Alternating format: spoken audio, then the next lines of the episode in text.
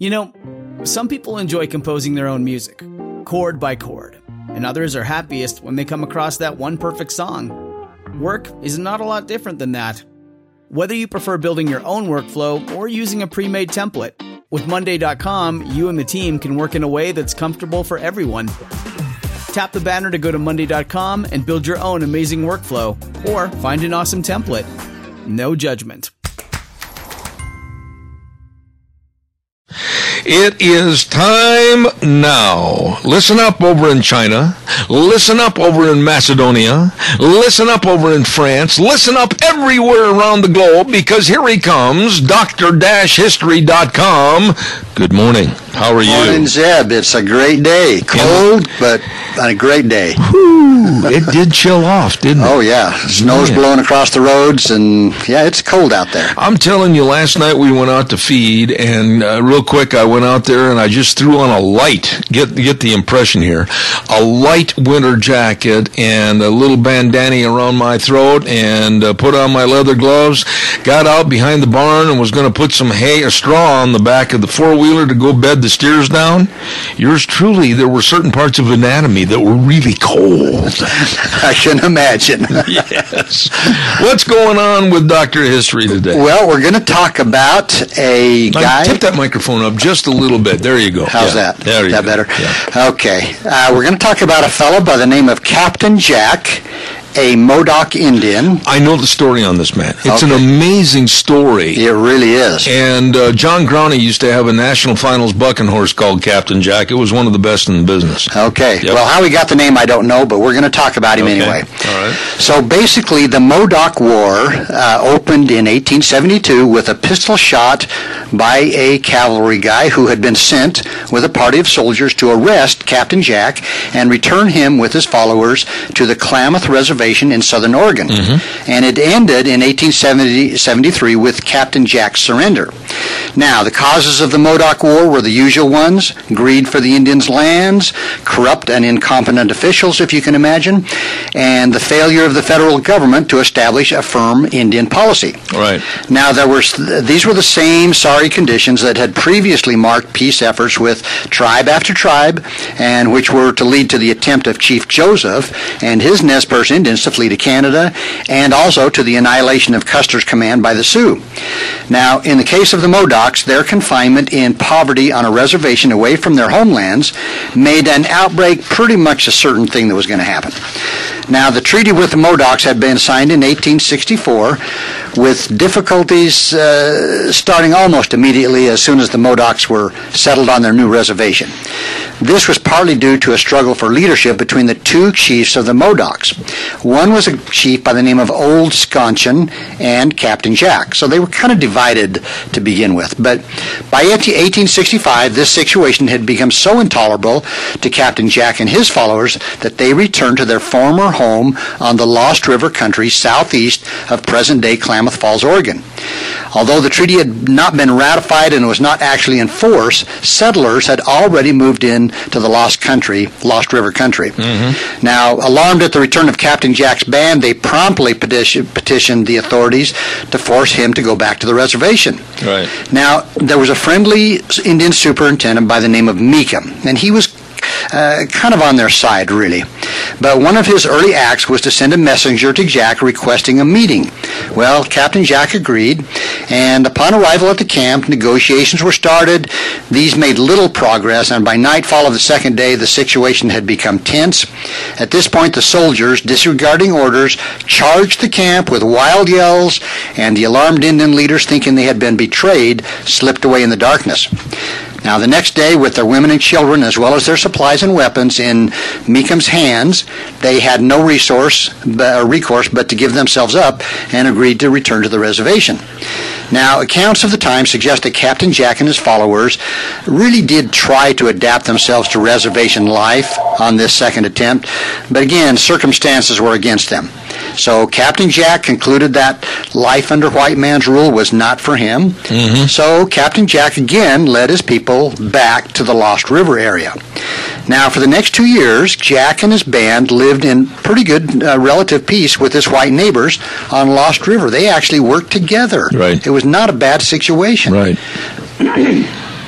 Well, in 1872, Superintendent O'Donnell uh, replaced Meacham, which was not a good move. Mm-hmm. But he received orders from the Indian Bureau to uh, corral Captain Jack's band of Modocs and return them to the reservation, uh, using force if necessary.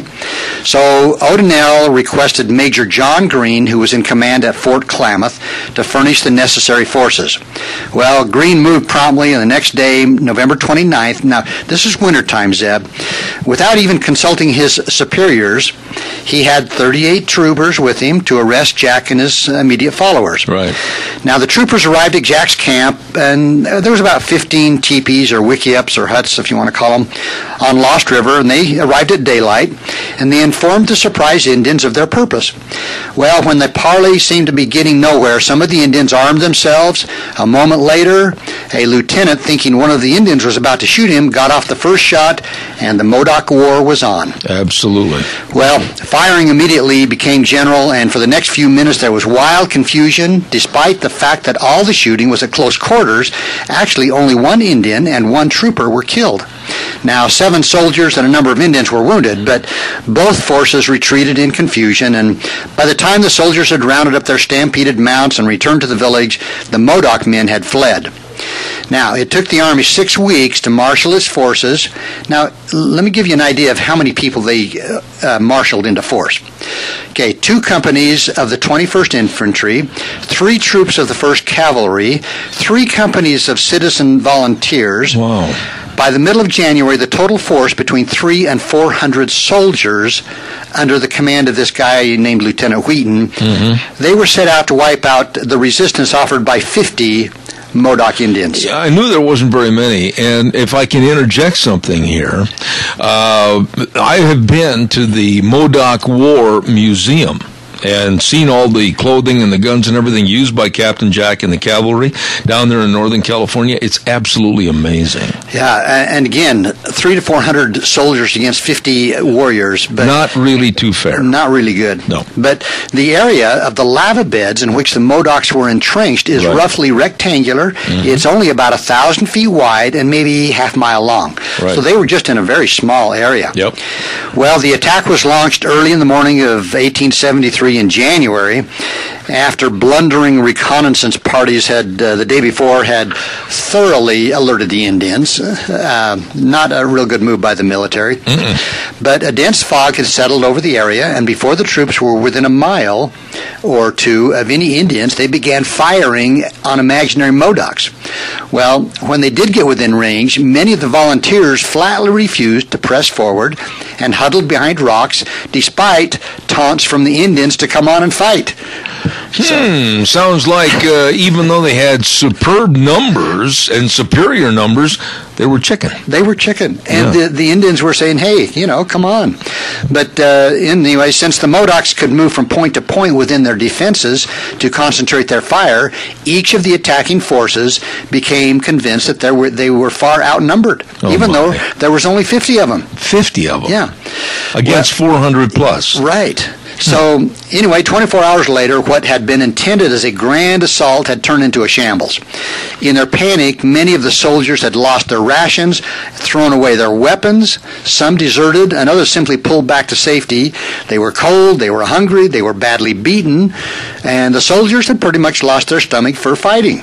Holy cow. So orders were given to the army to retire with its clean, with its dead and wounded, and the Modocs didn't lose anybody at this point. They weren't very good shots either. They weren't. well, in the meantime, another set of events had been set in motion. Meacham, as I mentioned, was uh, somewhat sympathetic, but he was, he was the former Indian superintendent turned politician. He was in Washington, and he proposed that a presidential peace commission be appointed to negotiate for the surrender of the Modocs.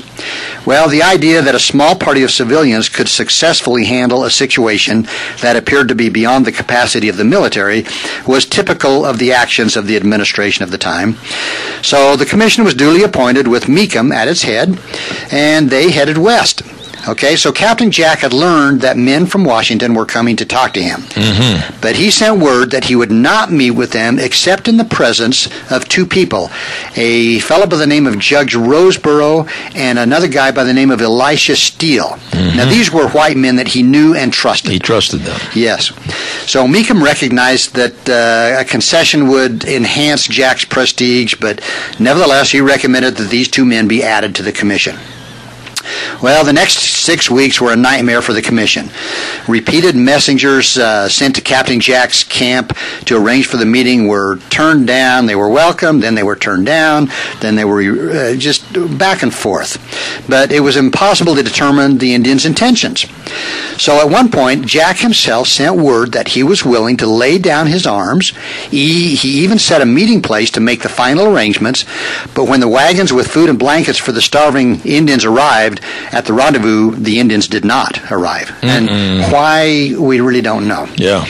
Okay, so now we have a new guy, uh, General Canby. He's in charge now of the military. And by the middle of March, it was obvious that the Indians were deliberately stalling, and Canby decided to put on some pressure.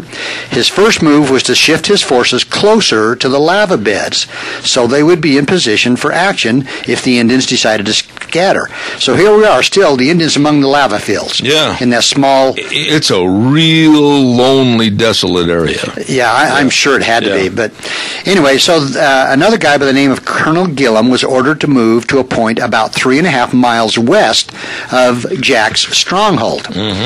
Now, since these moves were within sight of the Modoc defense, the Indians were well aware of what was taking place. I mean, it was obvious. They could see what the military was doing. Yeah, I mean, they're watching them. Right. Yeah. They're, they're watching everything that's going on.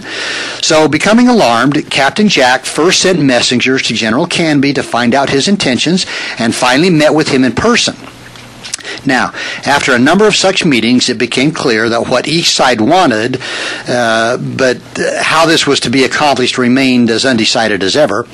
Now, Jack's first demand was that all soldiers be withdrawn from the lava beds and that certain of his men be protected from charges of murdering a number of settlers.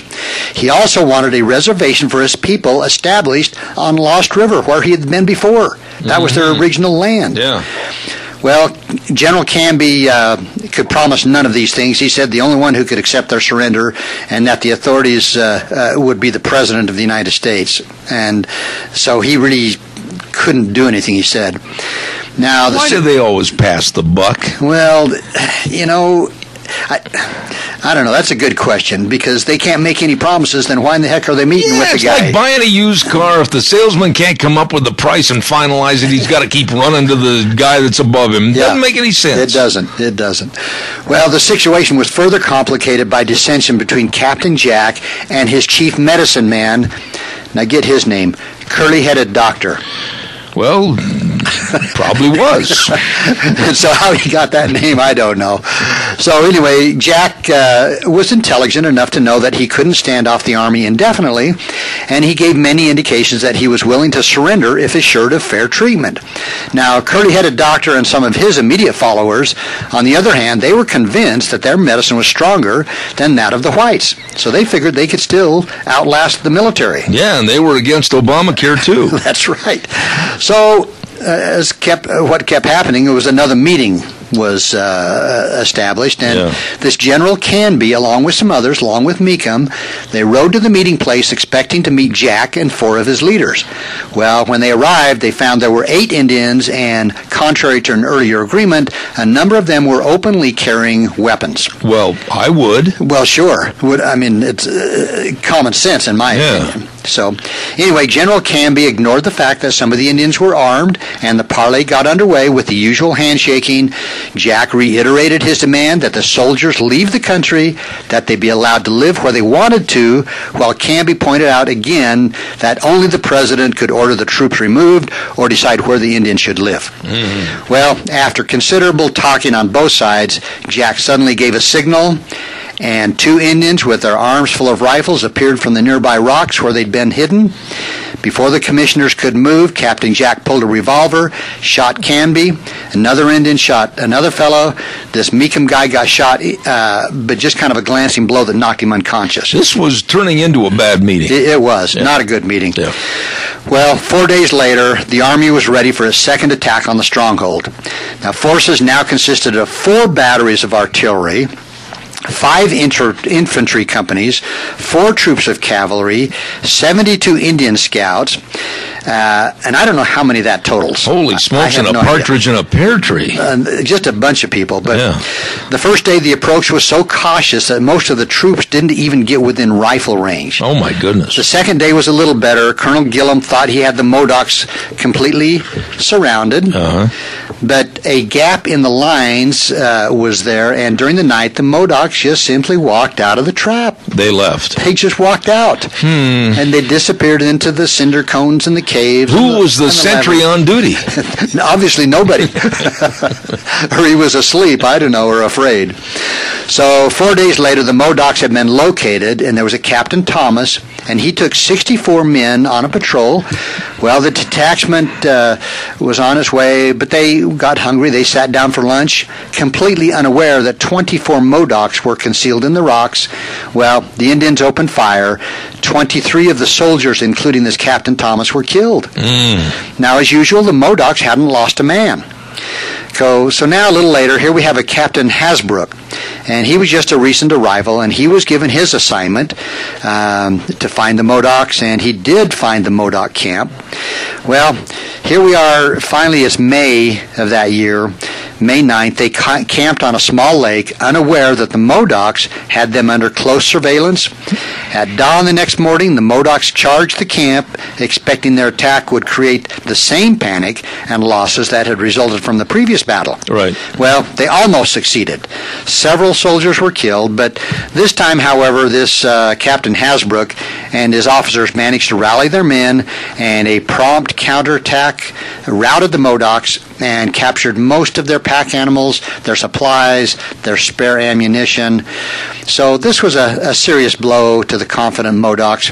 Another thing that was a bad blow was one of their sub leaders had been fatally wounded and died. And uh, with the Indians, you know, when they lost one of their uh, a chief or a sub chief, that uh, really affected their morale. Yeah, in many cases they stopped fighting. Exactly, and Yeah. retreated. Yep. So within a few days, 10 of the women and children were captured, and from here on, it was only a matter of time.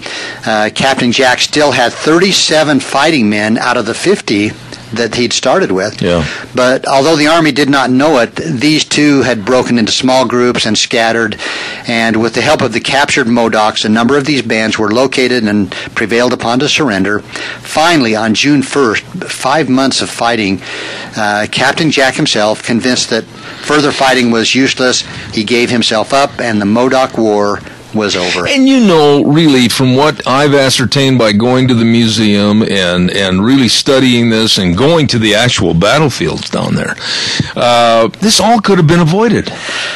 You know, When you think about it, Yeah. it all could have been avoided. time and time again, you had overzealous military leaders that uh, And broken promises. and broken promises. Custer, a great example. oh, Custer's a great example of a total fiasco. Yeah, I mean they. And yet, the early movies of Custer, I didn't mean to break in on you.